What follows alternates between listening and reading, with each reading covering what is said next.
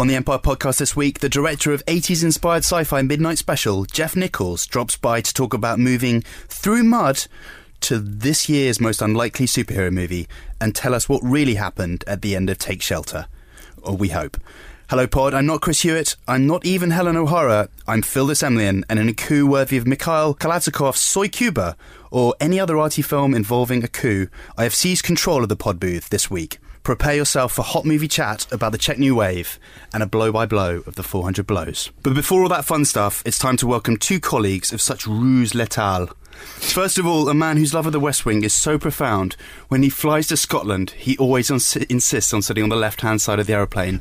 It's James Dyer. I, I don't understand that joke. Neither do I. Explain it to me. I don't know. My Literally- bro- it's my brother's joke. your brother's joke. Yeah. so I like the West Wing, therefore I sit on the left Well, side. because when you're flying north, So the, it- the left wing is the is the west wing. I see. Yeah, I so it's like a see. It's a very literal Oh, that's joke, very. It is isn't it? very literal. Yeah. That's very literal. I'm, I, but no, but that's good. It's a strong opening, Phil. well, Strong he opening. thought it was metaphysical, but Really? you're right. It's quite literal. Never listen to the other It's quite segment. literal. Next up, a man whose simmering rage is so great, whose appetite for destruction so unquenchable, he makes Doomsday look like a kitten. A hundred foot CG kitten made mostly of dung, but still a kitten. It's John Nugent. Hello. Hi, John. Hi. How are you feeling today? I'm feeling good. How are you feeling, Phil? I'm not used to sitting in this chair. You're like the supply teacher. Yeah. We can sort of, um, and in Phil's defence, this was a real last minute sub in. Yeah. Yeah. Because our regular host Chris Hewitt is ill and therefore unable to host this week's podcast. Chris sends his apologies to everyone. I think he's announced on Twitter that I will be doing the entire podcast in Czech, um, which isn't the case, but I will be releasing it with subtitles later. Will you be deferring to uh, guest host Werner Herzog, who's waiting outside? Can you imagine Werner Herzog if he if he if he did a podcast? It'd be amazing. That would be incredible. It would all be about the needless futility of podcasts, which would leave everyone in ruins. Whole new levels of nihilism. Yeah. Why is the bangly banging? Do we edit that bit out? no, see, but the, and this is the thing. I'm sure long-time listeners to the podcast. The Bangly Bang thing was supposed to be a placeholder because obviously the Empire theme tune goes Oh, yeah. Bangly Bang. Uh, and when Chris used to start up, he used to say Bangly Bang as a placeholder, and it was supposed to be edited out by the editor. And at some point, I think it was Ali, presumably, Yeah. just thought it would be funny to leave it in, and so it's now become like a catchphrase, a stupid, stupid catchphrase. Worst catchphrase. ever. Bangly We bang. got 200 Bangly bang. people to say bangly bang in unison at the Prince Charles. I mean, yeah, it's a, it's become a phenomenon. Phenomenon. I always thought it was something Chris did to just to get really pumped. Bangly Bang. now, now Hans Zimmer, as we're going to discover in the new section, spoiler, is retiring from doing superhero scores. Maybe he can do a theme for us. The latest victim of Can you Batman go v in for gold? Dawn of Justice. Oops. Moving rapidly on, Yeah. shall we talk about the question of the week? Yeah. Shall we? All right, this question is from at Sam Garrett seven, and the question is: Hi, moving into my own place with my fiance this week. Congratulations, that's awesome. Any outstanding moving films or scenes? And I'm assuming, obviously, scenes in which people are moving house. Well, What? What else can you? Surely there's only one answer to this, and that's the 1988 film Moving, starring Richard Pryor. Um, You're so literal. I am very literal. I yeah, I saw that when it first came out, uh, and I believe it stars. I didn't look this up at all beforehand. I'm just trying to remember it desperately. Uh, is it Randy Randy Quaid as his neighbour with a colossal, like industrial Batmobile esque lawnmower? That Yeah. like, harasses him, and Richard Pryor uh, moves into a new house, and, and, and he goes around as you do in a house. Uh, and uh, every time he says, "Oh, that's a nice bathtub, it's a nice light fitting," and they go, "Oh," they joke that we're taking it with us, and they literally do it. And he comes to the house, and they have taken every fixture, every fitting, the toilets, the floors, the windows. They've taken everything. Yeah. Uh, and and that's basically the plot of the film. And then it's him, you know, traveling there and doing stuff. So not only do they have to live next door to Randy Quaid, but Yeah. they've got no fittings. Well, no, but this is the hook of the whole film that he moves to the new house, and Randy Quaid's brother, who is Yeah. identical in every way with the same mower, lives next door to him at his new house. Uh, He Oh. said, possibly making all of this up, bearing in mind I haven't seen this film since the late 80s. So it hasn't changed much. No, it probably hasn't. My recall. If I'm making this up, someone please please tell me.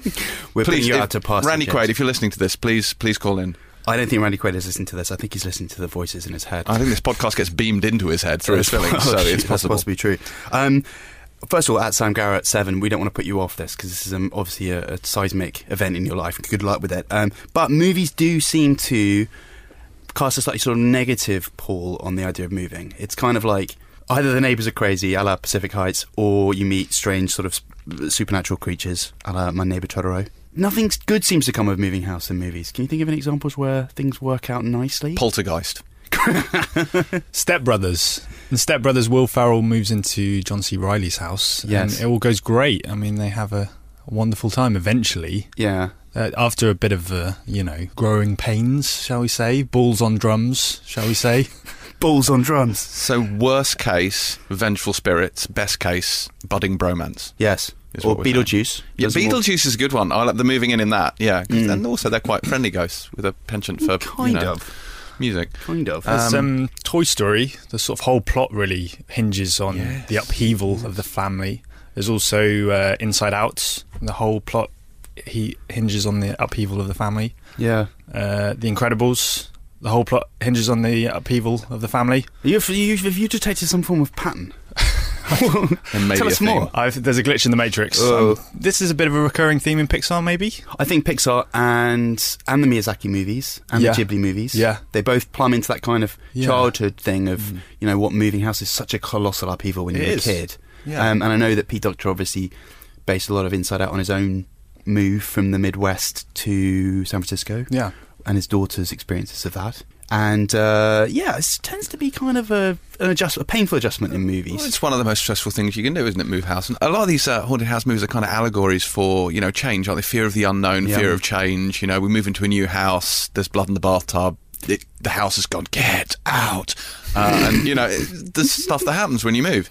Um, the haunted mansion.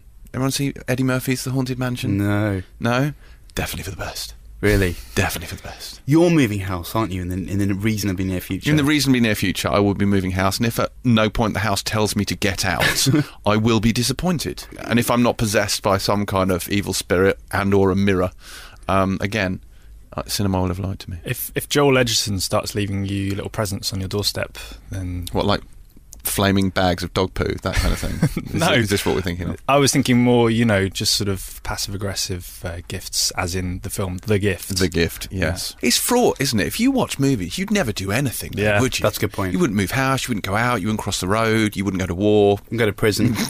uh, you wouldn't go to prison. No, try and avoid that. I think that's good advice. you wouldn't go to war. You were tempted, and then you watched, say, Saving Private Ryan. you're I did, and I "Doesn't thought, I thought not as twice good about as- it. I thought, you know as I what? I, was looking to do an Omaha Yeah. beach landing, and now it doesn't look as much fun. No. Uh, in the spirit of non sequiturs, I'm going to say, obviously, we've just had Easter, and we're in the pod booth, which we share with another a number of other brands uh, uh, in this building.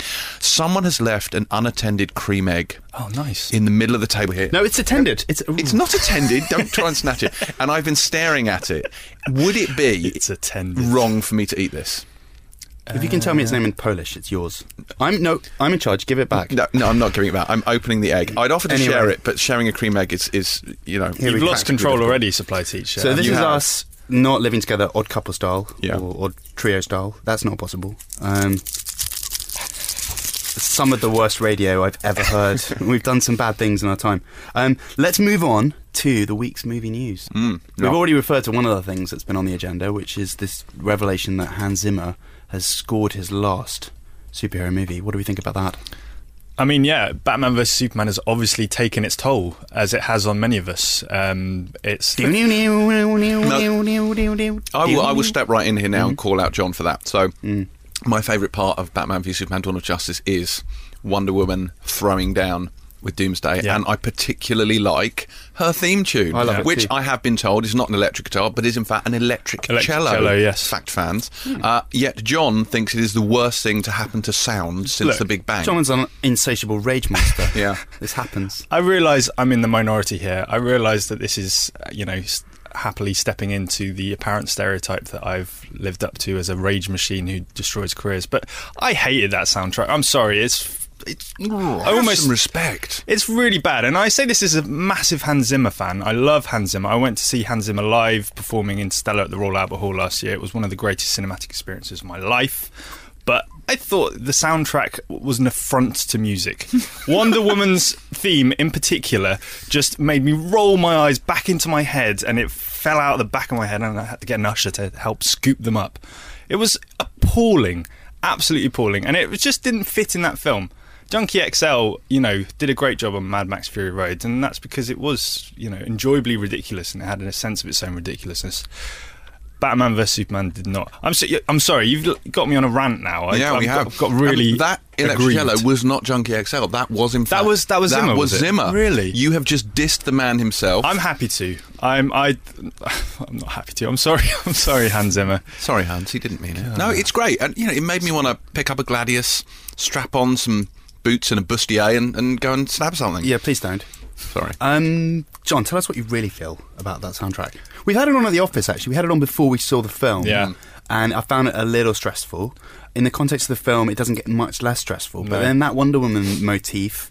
Um, first of all, it's a motif, which is fun. Hope we see it in the sequel. I know that's going to put you off, um, but it was just it was a little fun grenade lobbed into a um, into a bit of a po-faced vacuum, as far as I was concerned. So every time she turned up, there's something fun happened with the music, at least.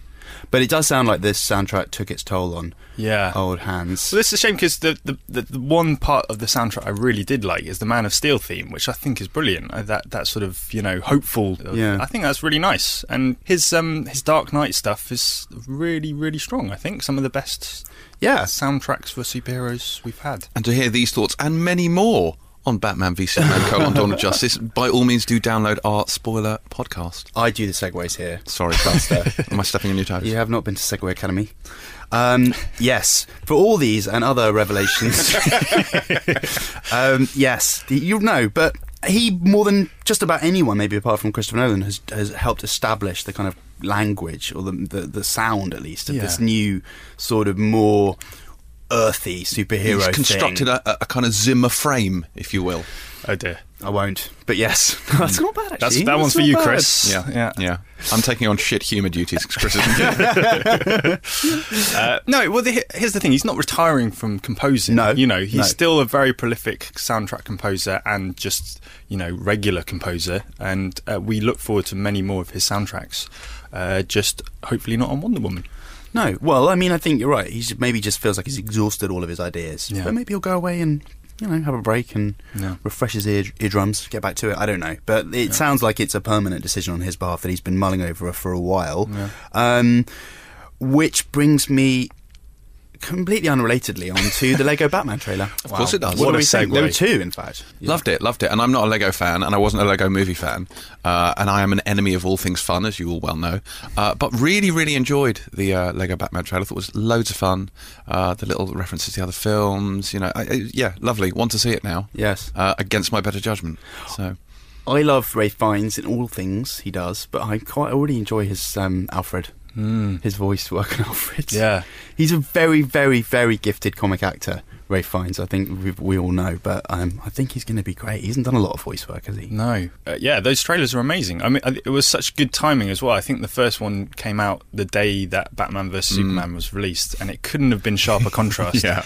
I mean, you know, you've got the most serious, po-faced, sort of uh, portentous film to come out in donkeys, and then this, yeah, delightful, lovable little Lego Batman comes along. Yeah. am I wildly in the minority to say I didn't wildly enjoy Lego Batman in the Lego movie? Yes, It's just, it's I, just- I think it was fine, but it didn't. It, it wasn't the, the standout performance in that film for me.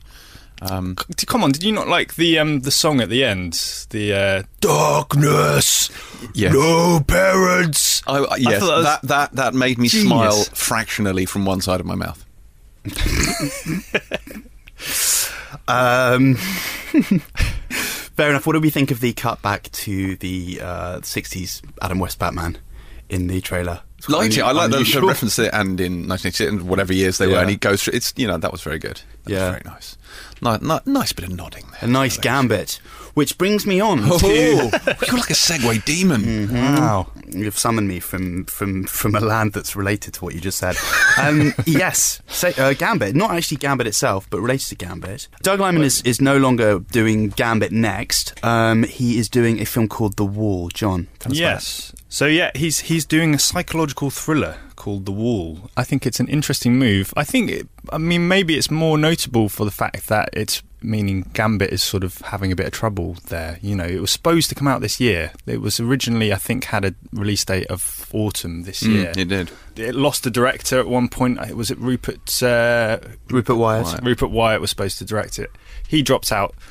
Now it seems to be sort of floating around in midair at the moment. Like they, they, Fox have said it's probably coming out next year. They haven't really said when or or when it will start shooting. So I guess this one has priority for Doug Liman. We think, I mean, Gambit is still a going concern, isn't it? And Channing Yeah. Tatum's still involved. There has been some rumours of sort of manoeuvring in terms of the casting and such. But uh, you'd think after Deadpool's ridiculously colossal success, they're not going to let this one just drift too much further. But it sounds like this is a movie that, that Doug Liman can just make reasonably quickly. It's quite a Mm. small con- con- conceit, um, kind of a cat and mouse sniper film set in Iraq. Okay. I believe.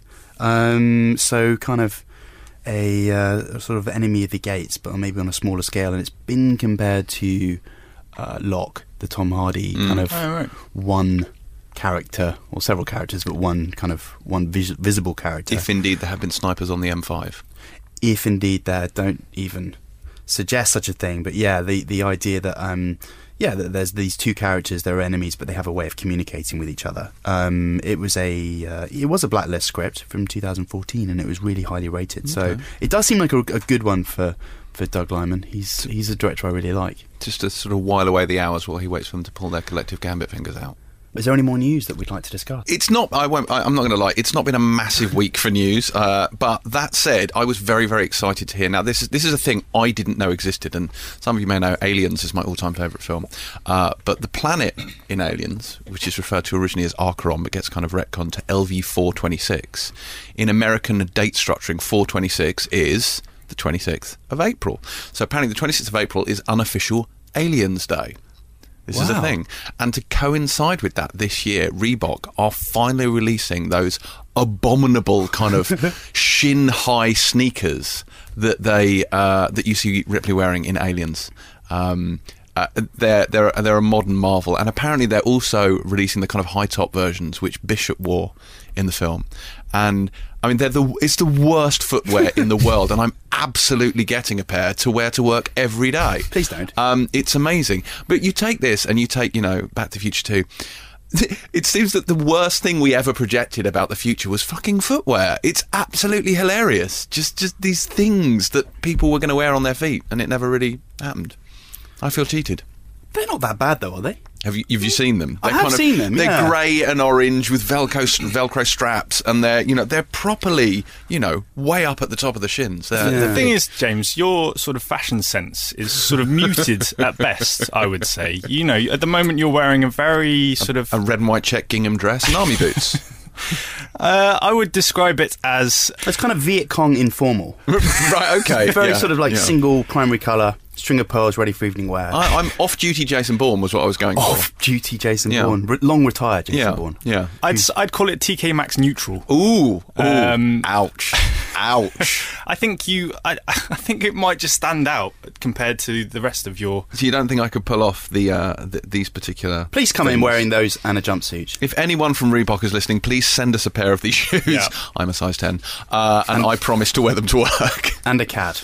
And a cat, yes, and and Jones as well. We could use a cat in the office. Yes. She also wears those kind of those really slightly odd military uh, grey cargo pants with them, uh, which are not, and she tucks them into the top of the trainers. It's not a great look. It's not a great look. It must, must take such a long time to put them on. They look really complicated to like put on. A lot of strapping and lacing and all sorts. Do you even cryosleep for like I don't know, twenty years. Yeah. And then it's another five years just to put your shoes on. It is funny though when you look at 80s films, and even when they're set in space or you know in the past, wherever it's like the, the sort of the taint of 80s fashion just sort of looms over all. Yeah. You know, in Aliens, it's these trainers. Let's be honest, that's it. Uh, and to a certain extent, uh, Sigourney Weaver's hair.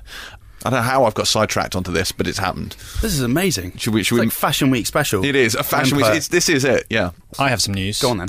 Uh, the first Baywatch image came along today. First Yeah. lineup of the Baywatch team, the new Baywatch starring The Rock. It's all very exciting if you like, you know, lifeguards and slow motion running. Uh, so we, the, the lineup includes uh, Jon Bass, Alexandra Daddario, The Rock, Kelly Rohrbach, Ilfenesh Hadera, and Zac Efron.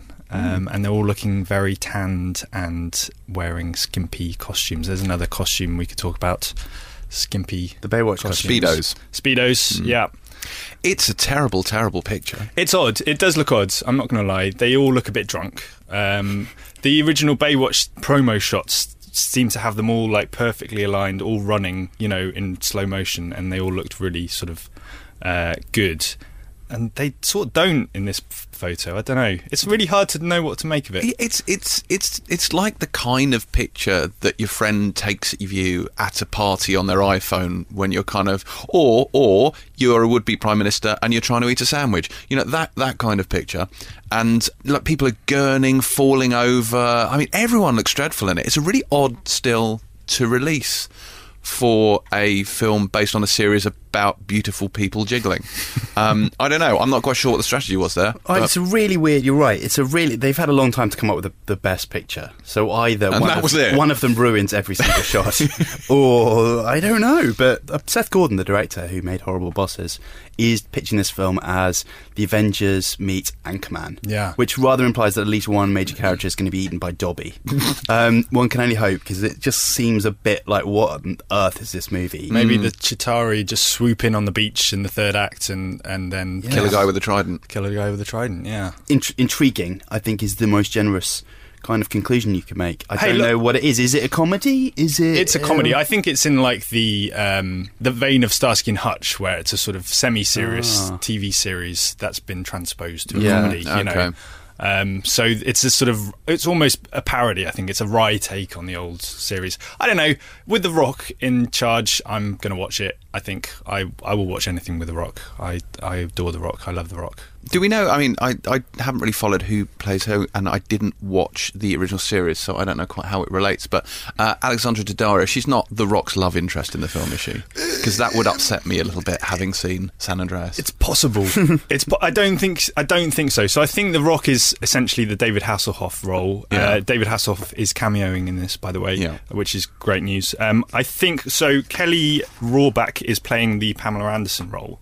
And I think they traditionally were a couple at one point. I, I don't know. I, have never watched Baywatch. we had point. the Hoff on this very podcast last year, which was very exciting. Hmm. Uh, although, frankly, I mainly talked to him about Knight Rider. Why not? Yeah, Does he have happy memories of Knight Rider? he does. Yeah, So do I. I'm playing Michael Knight's evil twin with an evil goatee. Yeah. Before we move on from news, there is a new issue of Empire magazine Yes. on sale this week. I've heard of Empire magazine. What's in it? What's in it, John? Tell us what's in it. Lots of stuff. Well, on the cover, we have X Men Apocalypse. There are, in fact, nine covers you can buy. Uh, and if you buy all nine of them, then it makes a big, nice sort of image of, of Apocalypse and the various X Men. If you're a subscriber, you will have got a poster with all of these images combined, and it looks really nice. That's cool. So you really should be a subscriber.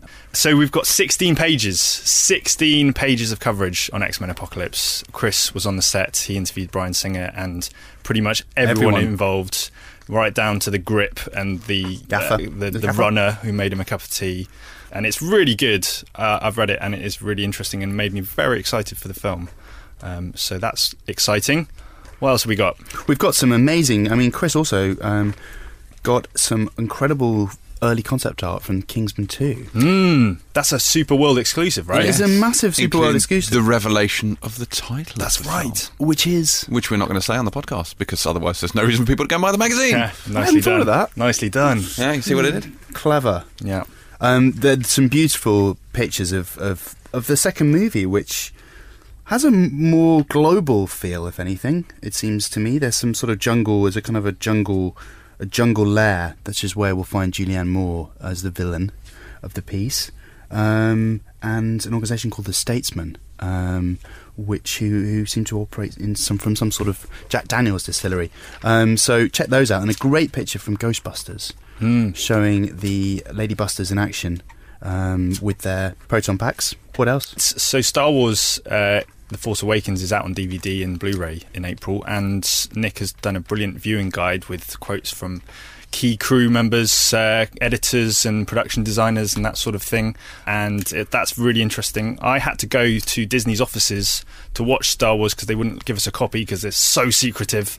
Uh, and I wrote down the, the running times. So if you see the running times, that's my handiwork. You know, enjoy those numbers because I enjoyed the That's running all me. times. I found them largely accurate. yeah. if you want to know how BB-8 and indeed R2 came to possess the maps showing them where Yeah. Luke Skywalker is, then all is revealed in the viewing guide, and it's entirely convincing. It's really interesting stuff, though. We got, I mean, you've heard a lot from obviously J.J. Abrams and the cast, and and and uh, Kathleen Kennedy, the producer. But the the people, the craftsmen that kind of created the, the some of the some of the creature designers, uh, concept artists, and the editors who have a really unusual kind of uh, angle on the film, told us some of the stuff that I haven't really you know seen before or heard in all of the pre pre kind of preamble for the movie. So it's really worth checking out. There's also an interview with the great Cockney actor Don Cheadle. Ah, um, yes. In which he talks about his directorial debut, Miles Ahead, a sort of Miles Davis kind of biopic. Yeah. Yeah. Um, and also a little bit about the future of Rhodey, Hmm. um, who is looking, things are looking not great for him, are they, in the trailer? Potentially a massive spoiler in there if anyone wants to check it out. uh, well worth reading. There's also that brilliant feature about people falling down. Yes, there's a stuntman feature. Um, it's a, Oh, it's part really of the trade that we've kind of the magazine has has touched on previously down the years. But this is a really incredible story about two of the sort of great stuntmen from the from the the days when stuntmen were stuntmen. Yeah. Yeah. When Lee Majors was. Lee uh, Majors, yeah. They were cashing. They were writing checks that their, you know, internal organs weren't going to cash. They- yeah. The men that make Eastwood look so fine.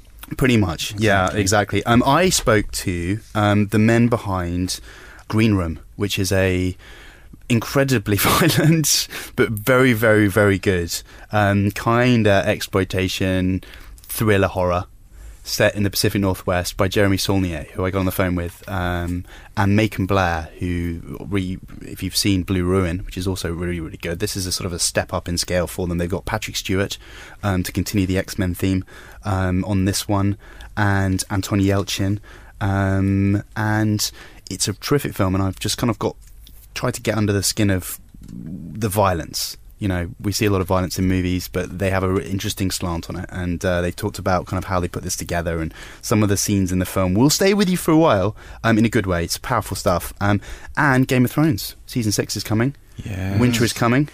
Uh, spring is coming, and we have spoken to lots of people involved in that. Yeah, we also got uh, Tom Holland, who's a very notable historian, to write about the historical influences on George R. R. Martin's plots, which is very interesting. Yeah. very worth. a, a nice, a nice fresh slant on it. And last, but very much not least, our very own Helen O'Hara on Joan Crawford and Nicholas Ray's collaboration, Johnny Guitar, which is a very interesting piece of filmmaking uh, that was very sort of left field at the time it was released. Um, the story behind that is well worth a look. Uh, just for those of you who are following last week's podcast, Emma Thrower, again, not present on this podcast, has still, still Oh, come on. failed to watch Die Hard. So this is this is an ongoing concern. It's, James- it's growing beyond a joke. I James, think have you watched Citizen Kane? I yet? will watch Citizen Ah, Kane there we go. when she watches Die Hard and not before. No, this you is both my watch condition. it. You can't No. wait for her to watch Die Hard. You I'm just gotta, ransoming. You've just I'm got to watch ransoming it. Cis- No. I'm ransoming Kane. Mega Burn Yeah. from John Nugent. Good work. Yeah. No, I'm not doing it You until have watches to watch Citizen Kane. You have to watch Once she gets Kane. to Die Hard with a Vengeance, I will watch Citizen Kane, and then I will let her off the other two.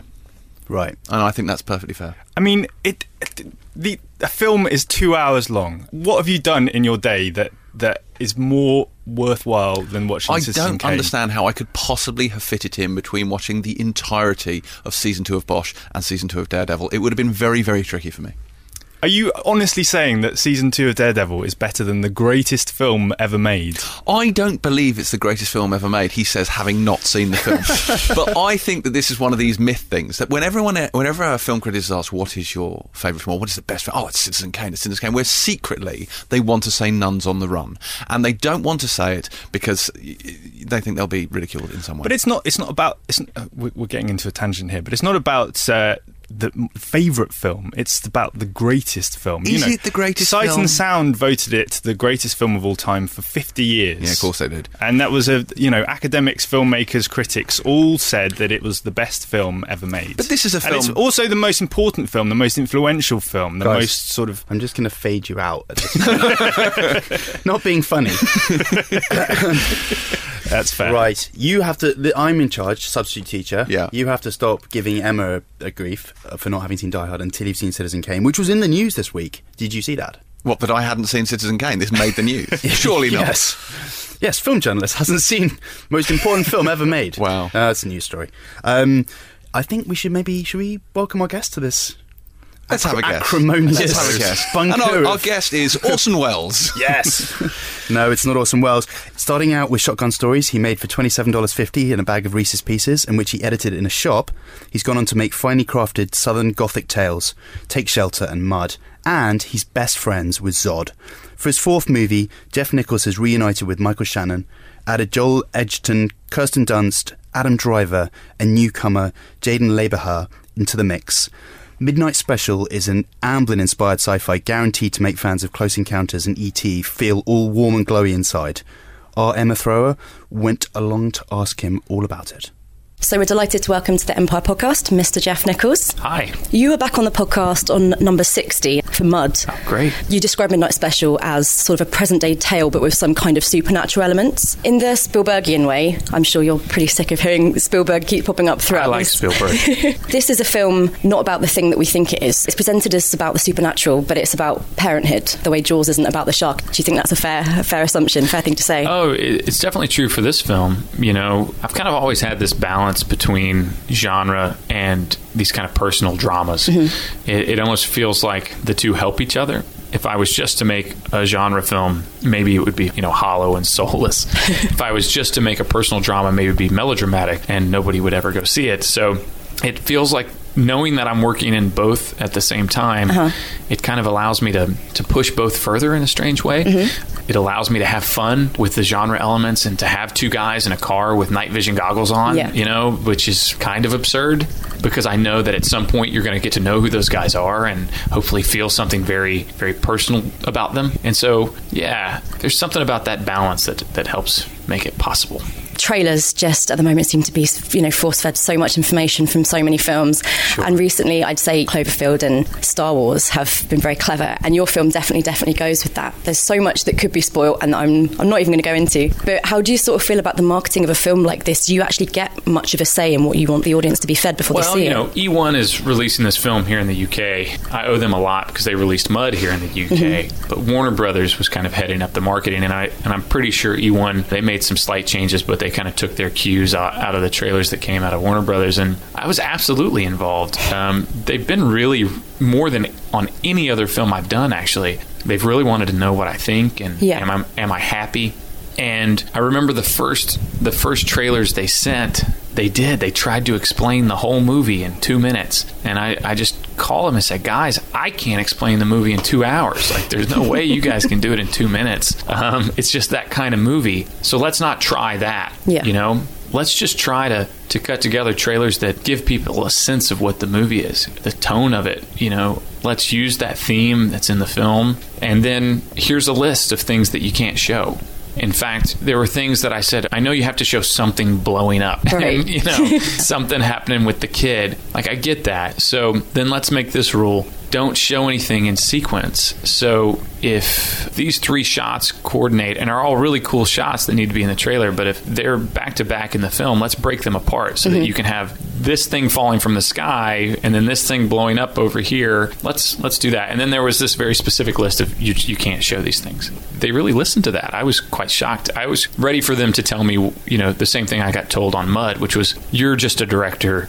This is our job. Let us market the film, which I found really offensive Sure. on Mud, to be honest, because I lived with this movie for 10 years. Yeah. no, I actually I've got some things to say, but they didn't want to hear them, you know. But Warner Brothers was quite the opposite. Which you think would be the complete flip reverse with a I bigger know, budget film? I know. No, these people were, I mean, thoughtful and creative. Like the things they were coming up with were so smart. I mean, with the website and everything else, like the mm-hmm. website they designed, like it changes throughout the day. Like if, if you visit it at night, it, it's different than during the day. Like some really, really smart stuff. Talking of it being a bigger budget film, was there one moment where you sort of just went, "Wow, okay, this is this is different"? Yeah, when um, and my son was on set Mm-hmm. this one day, and I guess when we were making this, he was about three, and I was ready to like become the coolest dad ever. And I said, "Sam, look, Daddy's going to make a helicopter land right there." And sure enough, you know, like ten seconds later. A helicopter freaking comes out of the sky and lands right where I say it's going to land. and I look over and my son's in the ditch playing with a crawdaddy that only had one claw, and he was fascinated with that and couldn't care less. He just had his hands over his ears because the helicopter was too loud. So that kind of backfired on me, but um, but I was impressed. You know, like we were standing in the middle of this giant highway that we closed down and brought in all these Humvees and all these guys in in soldier uniforms, and I landed two helicopters right in the middle of the road, and it was just like, all right, I like this. This is this is big movie making. People will see from the trailer you've got an amazing little bit that, well, a huge bit that happens at a gas station, which is an amazing scene. You balance obviously a lot of very realistic stunts with some CG stuff. What was the biggest challenge technically on this film in that respect? You know, the car chases were something I'd never really dealt with before. Yeah, and they're pretty intense. Well, thank you. well, and we really take car chases for for granted. I think these Yeah. days because they're kind of perfunctory. Like when I watch them in movies, usually I just kind of turn my brain off, and you kind of forget the amount of artistry that goes into making a car chase work. There are a lot of people involved in it, and it's a shame that this thing that is technically really awesome, I just don't really care about in movies because you know it almost seems like in some of the later Bourne films it's like you can just see in the script like and the chase happens here. And then they just kind of skip down and they know they'll fill that in. Um, but it, it's kind of superfluous to the whole movie. You, you don't really need it. There's no character advancement within that scene or Yeah. no dynamics. Now not in the first Bourne film. That car chase is really It's good amazing. actually you know when he's pulling the e-brake and all that stuff in the mini. But um, that was a technical thing. And shooting at night shooting so much footage at night was difficult But you work with the same VFX guys you did on Take Shelter, right? yes yes and the same cinematographer and the same gaffer you know i surround myself by my same crew but specifically for the for the visual effects stuff yeah it was a company called Hydraulx out of LA. And talking to people you surround yourself with, how can I not mention Michael Shannon? Is it impossible for you to write a script and not think of him? I wouldn't say it's impossible, but um, it's just so easy to write for Mike. Yeah. Because he's so good. And, you know, like, there's some pretty heavy lines in this movie that could be pretty darn cheesy. Sure. Like, you write them and you're like, ah, I don't know if I can get away with that. Because I, I keep it pretty close to the vest in terms of cheesiness. I like to think so. Some people disagree. But um, when you know that Mike Shannon's going to be the one delivering the line, you know it's going to be better. Like, you know he's going to make it sound good.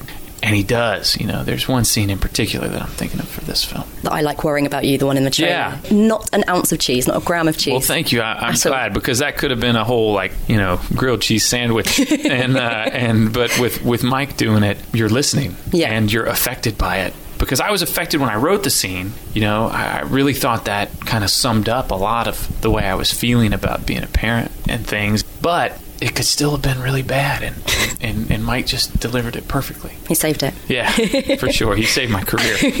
Moving on to Adam Driver, is it true that he found out he'd got his role on Star Wars on his first day on set? He didn't find out, but the the trade announcements came out, so he already okay, knew. yeah, yeah. But you guys but, had but the. we were the morons, the lemmings, kind of running around going, "Whoa, Star Wars! That's amazing!" He just kind of was like, "Yeah, yeah, yeah, we're here to do this movie." you uh, you said to us in the magazine that you felt like a small blip on a very large radar for him. Yeah. What's it like knowing that you've sort of been there at the beginning for someone who was about to go completely stratospheric? oh, I don't know. I mean, I said this about Adam. I think he's going to become one of the most important actors of my generation. Definitely. And it's easy to say that with the Star Wars component, but I think there's going to be more than that. I think you're going to look back on his career and you're going to say, "Wow, that guy that guy was putting up some of the most important work of that decade, of those two decades, three decades. Hopefully he works for a very long time." I'm quite impressed with him as an actor. Yeah, he's something. And so is Jaeden, your little, I mean, the, the heart of the whole film. He's got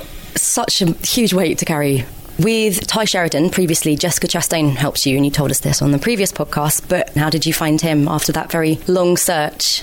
We did a search very similar to the one we did in Mud, Sure. which wasn't necessarily searching for Ty because he came to us from Tree of Life, Yeah. through Jessica and through Sarah Green, my producer. But we we had to search for Neckbone, Jacob Lofland, Yeah. and and that was a big, wide search, and that movie would have fallen apart without that character. And I thought Jacob nailed it. Absolutely. But kind of what I learned through that process is you have to really understand a character trait. You really have to understand what it is about that character that makes them tick. And then you need to go try and find that in a kid because they're not going to be these shapeshifters like Joel Edgerton and Mike Shannon. You know, they're going to have to embody that personality trait kind of walking in the door. And so, you know, we did this other another huge search through the southeastern part of the United States.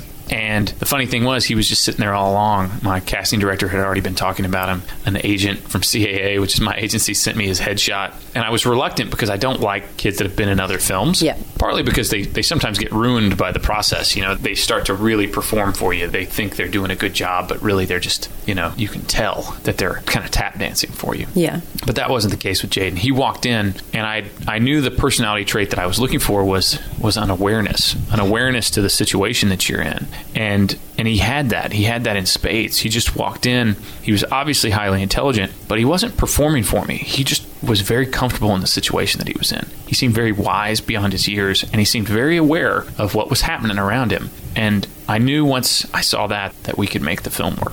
I saw Joel do an interview where he said that Jaeden has seen all of the films. He's seen The Outsiders. He was like, "How how has this kid already seen The Outsiders?" It's funny, I didn't know that. yeah, yeah. His mom's Angie's really awesome, and not at all, you know, that kind of stage mom attitude that you hear about in Yeah. Dread. But also Jaeden, I think he just. I'm a big believer that kids kind of come out pre-programmed Sure. with their personalities and things. I think he just he just seems like somebody that stepped into the world kind of fully formed. Without saying anything, how do you know sort of just how far you can push things here? There's kind of a fine line between force feeding the audience with too much information and the ambiguity and letting us working it all out for ourselves. How do you kind of walk that fine line when you when you wrote the script for this? Well, the script is the leanest script I've ever written. So it was designed this way from the beginning. Yeah. But there was actually one instance in particular, and when you see the film, you'll understand. Uh, where we, we did, Warner Brothers allowed us to go back and, and shoot an additional scene. Uh, but that's the only one that we really, really tweaked. Um, it's a scene with Kirsten at the end of the film where she cuts a braid off out of her hair. Um, that was never in the script originally. And when you start to show these films to people, um, you have to you have to judge their responses in a really specific way. It's kind of like reading tea leaves. You, people don't always ask for what they need. Sure. They ask for what they want, but what they want isn't always what they need. And just because somebody wants more information or less information, that doesn't mean that that's the right answer and that I should go out and supply that Yeah. for them. You know, but in this particular case with the scene with Kirsten, it really was this kind of barrier between the end of the film. In my original version, she just turns and kind of walks into these woods. Okay. And I was completely fine with that. I thought it was kind of elegant. but nobody else did. And uh, and so people just kept saying like, "Where where'd she go? Where'd she go?" and um, luckily, I came up with a with an answer that I thought was in keeping with the style of the rest of the film, you know, Yeah. and didn't feel overly expository or anything like that. It, it, it felt like story. It felt like something that made sense within the film. But um, but there are a lot of things that people asked for, um, and that answer either never came or or was never desired, you know, from me. And that's just a risk that you take. It's a style of filmmaking that I find interesting. Yeah. And um, and some people like it, some people don't. As I said, we're not gonna we're not gonna say a word. So, All right. um, but talking of uh, of Miss Dunst, so you've got Mary Jane Watson, you've got Zod, Kylo, Hmm. and then Ty Sheridan's about to be an X Men Apocalypse. So, you've worked with quite the superhero ensemble. Is this your superhero film? No, no, uh, it's not. I don't know what my superhero film would be, but but this isn't it. This is a movie about my son. Yeah, You know, um, the fact that the kid shoots laser beams out of his eyes isn't really. it's by the by. Uh, yeah, it's not a great concern to me. Um, no, I designed this film to be a like a taut, um, very compact sci-fi chase film, the kind that Sure. you would feel out of the '80s, kind of like the original Terminator or something. This this film that has big ideas in it, but is is kind of compacted by its um, resources almost. You know, I wanted it to feel like that, and um, and that's different than setting out to write a superhero film. Sure. If I wrote a superhero film, it'd be a lot different. Would you go bigger? Sure. Yeah? Yeah. No, I haven't taken the gloves off yet. No. Um, I took like one glove off. Okay. Yeah. That sounds pretty dangerous. Mm-hmm. but would you would you ever consider directing someone else's script or letting them direct yours, or is that something that's very you know your stories are very personal, obviously? I used to be more open to it, but the older I get and the more I do this, the less open I am.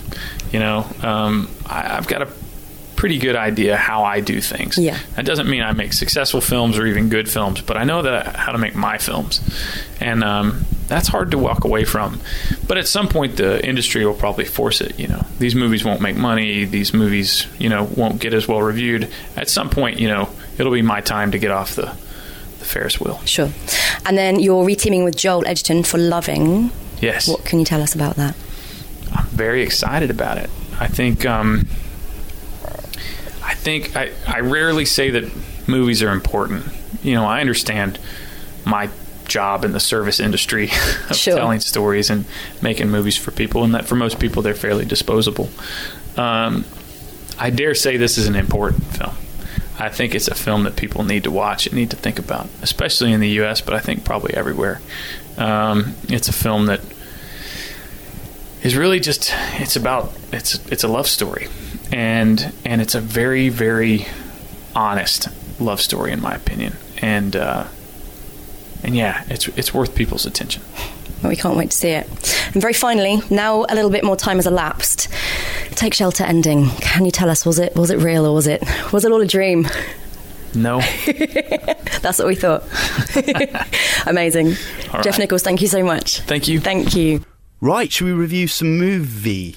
Singular. There's not a lot going on this week. Let's review some movie. Let's review some movie. What because, movie shall we review? Well, let's have a think. Batman vs Superman came out last week. Yes. Eddie the Eagle came out last week. It's a one-two punch that all other distributors are running scared from. Yeah. Apart from the people behind one of the year's most original films, Victoria. Yes. John, tell us about it. Yeah, well, it is very original. It's really interesting, actually. I guess there's two things to say about Victoria. I mean, well, there's lots of things to say about Victoria, obviously, but the, the, uh, in in broad strokes, one the one thing you can say about it is it's an interesting and exciting thriller set in Berlin with lots of young people getting up to no good. But the the second and perhaps more interesting thing about it is that it's all one take. So it's almost two and a half hours long, I think and the, the camera does not cut away. There's no editing involved. This this will not be eligible for any best editing awards because there's none. It's just one long take, and it's incredible. Uh, so, from a purely technical standpoint, it's a hugely impressive achievement. I think, as I understand, this was like the fourth take, the third or fourth take. They had like two or three think, goes. Yeah, I think they did three three full versions. Right. Yeah. of it. And they sort of improved each time. They they adjusted and Yeah. developed each time. Um, it's almost entirely improvised. I think there was about uh, four pages of story. Um, but it, but you know, there's there was no like solid uh, dialogue, so the actors do an incredible job of just essentially making it up as they go along.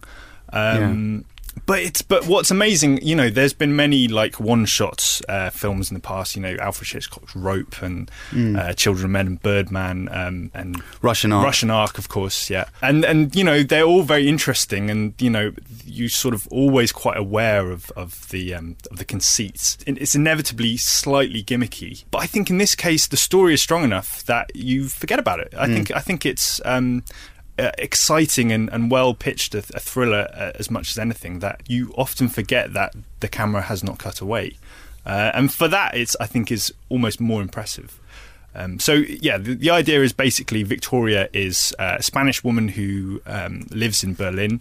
She's moved there about three months ago, and she doesn't really know anybody. She doesn't really know the German language, so she's sort of struggling. She feels quite lonely. We meet her in a nightclub. There's some great um, German techno pumping to start us off with an amazing soundtrack, by the way, from Nils Frahm, who is Yeah. uh, really cool sort of German ambience electronic music man. Lots of electric cellos in there. No electric cellos, thank Christ. Sorry, John, go on. No, it's more sort of like. It's even better than that, though, isn't it? It's, It's- really good. Just It's imagine score. that, but, but like good. Yeah. Uh, so yeah, so we meet her in a nightclub, and she's sort of by herself, and she's trying to, um, you know, make friends with people, and no one really wants to. And then these four uh, rowdy German fellas come up to her, and they sort of befriend each other. She starts flirting with one of them, and then the first hour is really nice because it's a sort of, it's it feels like an authentic like take on youth culture almost, you know, Yeah. like of, of people just getting up to no good. It's almost dazed and confused, isn't Yeah. it, to start with? Yeah, definitely. It has that real sort of lackadaisical feel, and it's Can kicking and yeah, yeah, exactly. And they're just sort of running about town, getting up to no good. Um, and then eventually they sort of run about town and get up to no good in a more extreme way. Hmm. And it goes a bit sort of, you know, things go awry. One of the gang, we sort of soon discover, has a bit of a darker past, and things take a bit of a darker turn. Uh, but the way it does it is is very organic. I mean, I had a few issues with uh, Victoria's motivations. Perhaps she seems like quite a good girl, and I, I do wonder if, whether she would be so easily impressionable. But it, the the way it's shot is just incredible, and it's it's so visceral and it's so exciting, and you know, ninety percent of the time you're absolutely gripped to your seats. Um, I yeah, I absolutely love this film, and we gave it five stars. Which We did. I think richly deserved. The performances are fantastic. It doesn't. You're right. The, the the one shot thing doesn't feel distracting. You, you kind of forget about it after a while, but it does add so much to the film to be riding shotgun with these people in a very shallow focused world. Reminded me a bit like Son of Saul's coming out. There's a similar thing. It's a very disorientating experience to be in a world where you everything in sort of middle to back distance is blurry. So it's only the immediacy of what you're seeing is what you're feeling, and it, it's very disorientated, especially in the second, like the final third of the movie where things really kick off. Um, it's really good on so many different levels. This film, I think. Um, Yeah. I, I felt like there, there were times when the conceit sort of tripped up over itself. Like there, there are points because it is all improvised that they waffle on a bit. You know that they're there because they're just talking, and you know there are scenes where they're drunkenly flirting, and there's a crying scene, and I felt like that might have, you know, could have benefited from a bit of an edit. It could have been maybe slightly leaner. I mean, it is a long film.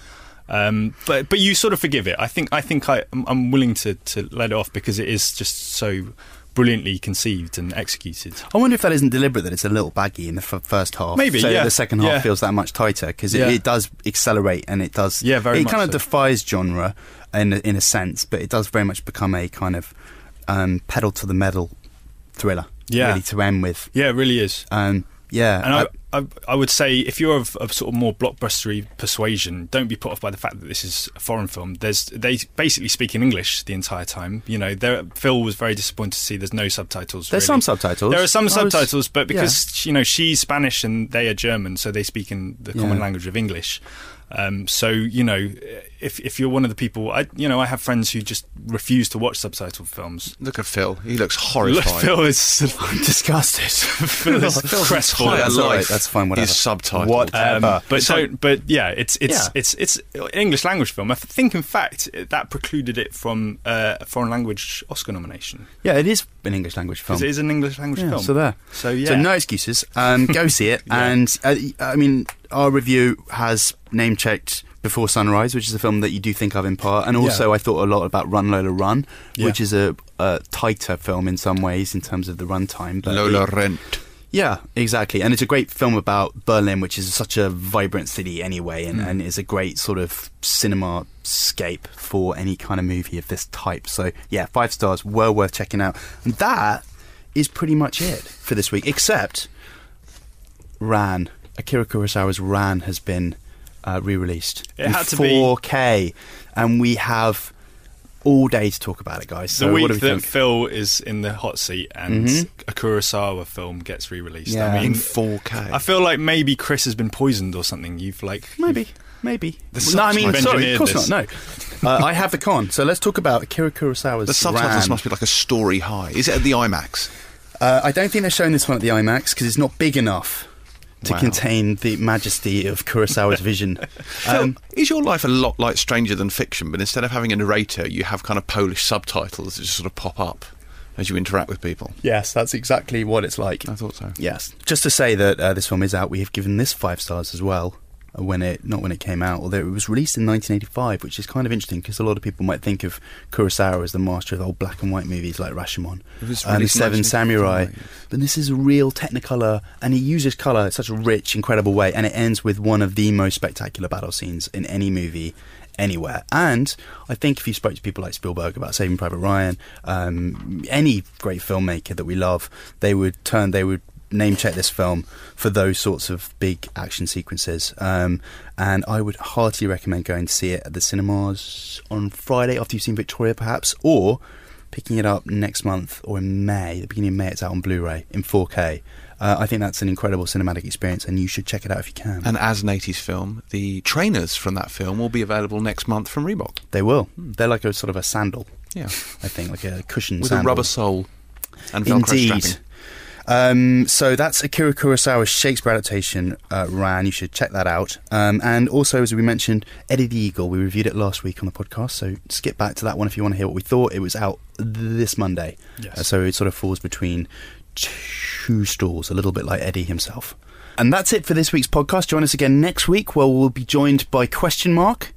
Um, I believe is that the Riddler? What's happening? It could be. Edward Nygma We be in. may okay. We may not have the guest in place yet, but rest assured, we will not sleep until we find someone suitably awesome. for I'm the suggesting podcast. John McTiernan to come in and personally make Emma watch Die Hard. That's not a bad idea. I'm suggesting.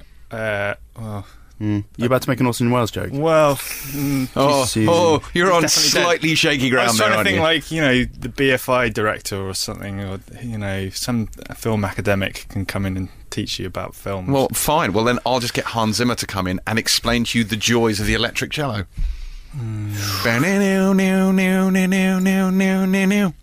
Great stuff. I'm off to live up to my art house stereotype by going to a new cafe called Maison Seine and chowing down on some spinach just in time for lunch. See you next week.